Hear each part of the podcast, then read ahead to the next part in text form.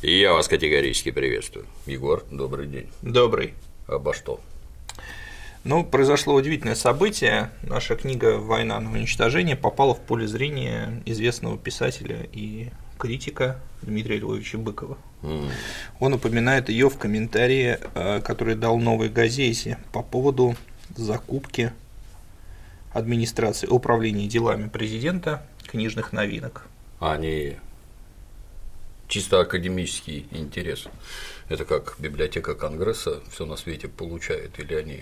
Нет, нет, они закупают. Я так понимаю, что они закупают избранные книги для распространения в каких-то, значит, книжных магазинах, которые находятся в кругах, а. в зданиях, принадлежащих администрации, администрации. не администрации, а управлению делами президента.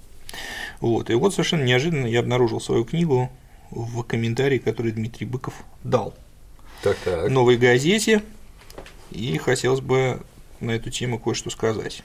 Сначала зачту избранные места из комментариев. Дорогие друзья, это совершенно не памфлет и не фельетон. Скорее, это вопль о помощи, мольба о разъяснении. Может мне кто-нибудь рассказать, что происходит? Никаких претензий, я все приму и пойму, но мне жизненно необходимо знать, что творится в управлении делами президента. От этого, в конце концов, зависит не только моя жизнь, но в конечном итоге судьбы мира. В интернете на сайте gov.ru, посвященном разнообразным контрактам и закупкам верховной власти, появился документ за номером, не буду читать каким. К нему приаттачен договор трам-пам-пам. «Книжная экспедиция управления делами президента Российской Федерации и общество с ограниченной ответственностью «Юпитер» договорились о приобретении шестисот пятидесяти шести книг для коммерческой деятельности заказчика». Значит, я сейчас сделаю перерыв и перейду сразу непосредственно к перечню данных книг. Дмитрий Львович объединил их в четыре группы, и вот первая. Сочинение Николая Старикова и хрестоматии его авторства. Единый учебник истории России с древних времен до семнадцатого года, с предисловием Николая Старикова. Необъявленная война Россия в огненном кольце. тысяча девятьсот семнадцатый разгадка русской революции в твердом и карманном вариантах. тысяча девятьсот сорок первый — сорок пятый оболганная война. Влияние морской силы на историю с предисловием, с предисловием Николая Старикова. Как предавали Россию, русская смута, Сталин вспоминаем вместе. Теперь переходим к интересующему нас фрагменту. Я бы даже, так сказать, вам передал.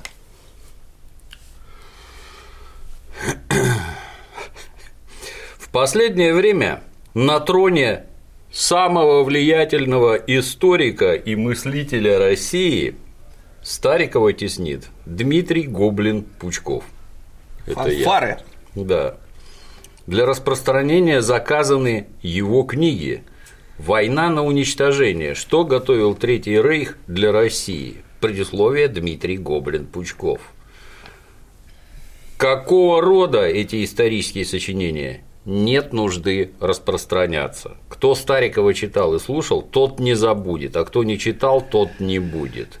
Во всех этих книгах бедную, но могущественную Россию обижает плохой Запад во главе с англосаксами. Он же подкупает либералов, которых добрая, но грозная Россия давила сначала коленями, а потом, поднявшись с колен, сапогами. Ну, я с твоего позволения. Какого рода эти исторические сочинения нет нужды распространяться? Я бы вам, Дмитрий Львович, для начала рекомендовал поинтересоваться хотя бы авторством данных произведений. Указанная вами книга «Война на уничтожение», автором ее является Егор Николаевич Яковлев. Это не я. Как-то все остальное такое же. То есть автор совершенно точно не читал. Самогон, да, это я. Ну, здесь начнем с Николая Викторовича Старикова. Как известно, мы не разделяем концепцию Николая Викторовича о том, что все зло России принесли нам англосаксы. Зло в кавычках, так сказать, такое, как Февральская революция, Октябрьская революция, а также Первая мировая война, совершенно очевидно, не были устроены коварными англичанами. Совершенно очевидно для нас. Тем не менее, в данном случае я вынужден вступиться даже за Николая Викторовича, потому что претензия, которая ему предъявлена, является крайне странный и необоснованный. Дело в том, что часть изданий, которые упоминаются в данном перечне, Николаю Викторовичу Старикову не принадлежат. В частности, единый учебник истории с России, э, России с древних времен до тысяча девятьсот семнадцатого года – это произведение знаменитейшего историка начала двадцатого века Сергея Федоровича Платонова. Это, это... классик отечественной исторической науки, издавший фундаментальную работу, которая не утратила своего значения по сей день. Посему эта работа очень и очень, ну, посему эта работа должна, собственно, вызывать законное уважение и интерес. К сожалению, мы живем в таком мире, когда работу просто так, работу хорошего историка, изданную просто так, никто не купит и читать не будет. Единственный шанс довести ее до читателя или зрителя – это вывести ее под каким-то интересным брендом. Хорошо это или плохо, но имя Николая Викторовича Старикова в данный момент является таким брендом. Повторюсь, это чуть ли не единственный, не единственный способ заставить э, аудиторию читать хорошие книги, в данном случае Платонова. Там же так и написано. Николай Стариков рекомендует. Рекомендует, конечно. То же самое касается, например, книги «Влияние морской силы на историю». Эта книга написана адмиралом Альфредом Маханом. Она вышла в начале двадцатого века и произвела фурор во всем мире. Это книга о том, какую роль в мировой истории явля... играют флоты. И этим изданием зачитывались лидеры всех государств Европы в этот момент. И Великобритании, и Франции, и Германии, и Российской империи. Я не сомневаюсь, что и в миролюбивых Соединенных Штатах тоже читали, и именно поэтому у миролюбивых и демократических Соединенных Штатов самый большой военный флот на планете Земля. Вот. И должен, кстати, заметить, что, как бы это неожиданно ни прозвучало, что в серии «Николай Стариков рекомендует» действительно издаются очень интересные книги. Там издаются воспоминания многих исторических деятелей, например, воспоминания Шульгина, Павла Николаевича Милюкова и других известных деятелей революции. Вы попробуйте продать вот просто так Павла Николаевича Милюкова, не получится. А вот с предисловием Николая Старикова продается. Я не призываю читать предисловие Николая Старикова, но совершенно очевидно, что книги… Какая разница, на здоровье читайте, и да. то, и другое. Нет, нет, я… пожалуйста. Вот. Но за это Старикову определенно надо сказать спасибо, потому да. что без его предисловия и без его имени на обложке это вряд ли было бы куплено и прочитано. Вот. Теперь, что касается моей книги «Война на уничтожение». Книга «Война на уничтожение» – это издание научно-популярного характера, которое посвящено истребительной политике нацистов на территории Советского Союза, на оккупированной территории Советского Союза. В этой книге бедную, но могущественную Россию обижает не плохой Запад во главе с англосаксами, а нацисты. Нацисты, которые заранее спланировали и осуществили частично план уничтожения населения Советского Союза. В книге на большом документальном материале доказывается, что этот план существовал до двадцать второго июня тысяча девятьсот сорок первого года и последовательно и методично приводился в действие с самого начала войны.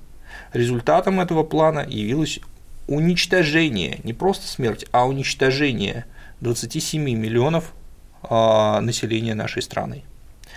К сожалению, в последние годы стараниями многих безответственных публицистов сама тема нацистского планирования и осуществления геноцида на оккупированной территории СССР не обсуждается и, более того, рассматривается исключительно в контексте случайных эксцессов, совершенных нацистской военной машиной. На самом же деле, повторюсь, это был план, который методично реализовывался.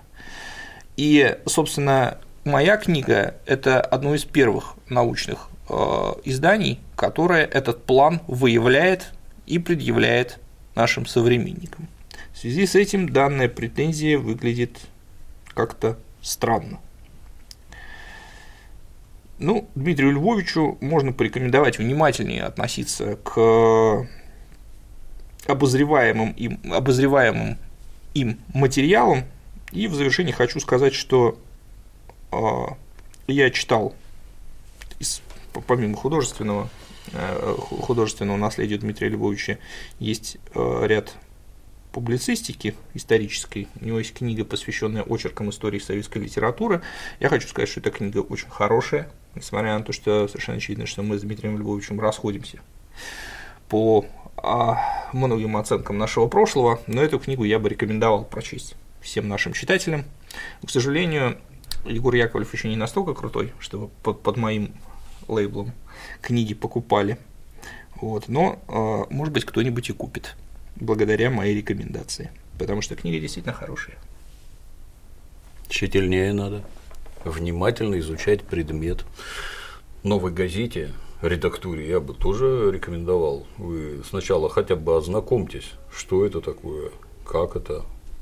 Если автор что-то не доглядел, ну, наверное, ну, редактор странно, должен да. доглядеть. Или это какой-то такой непрофессионализм совсем уже, на мой взгляд, недопустимый.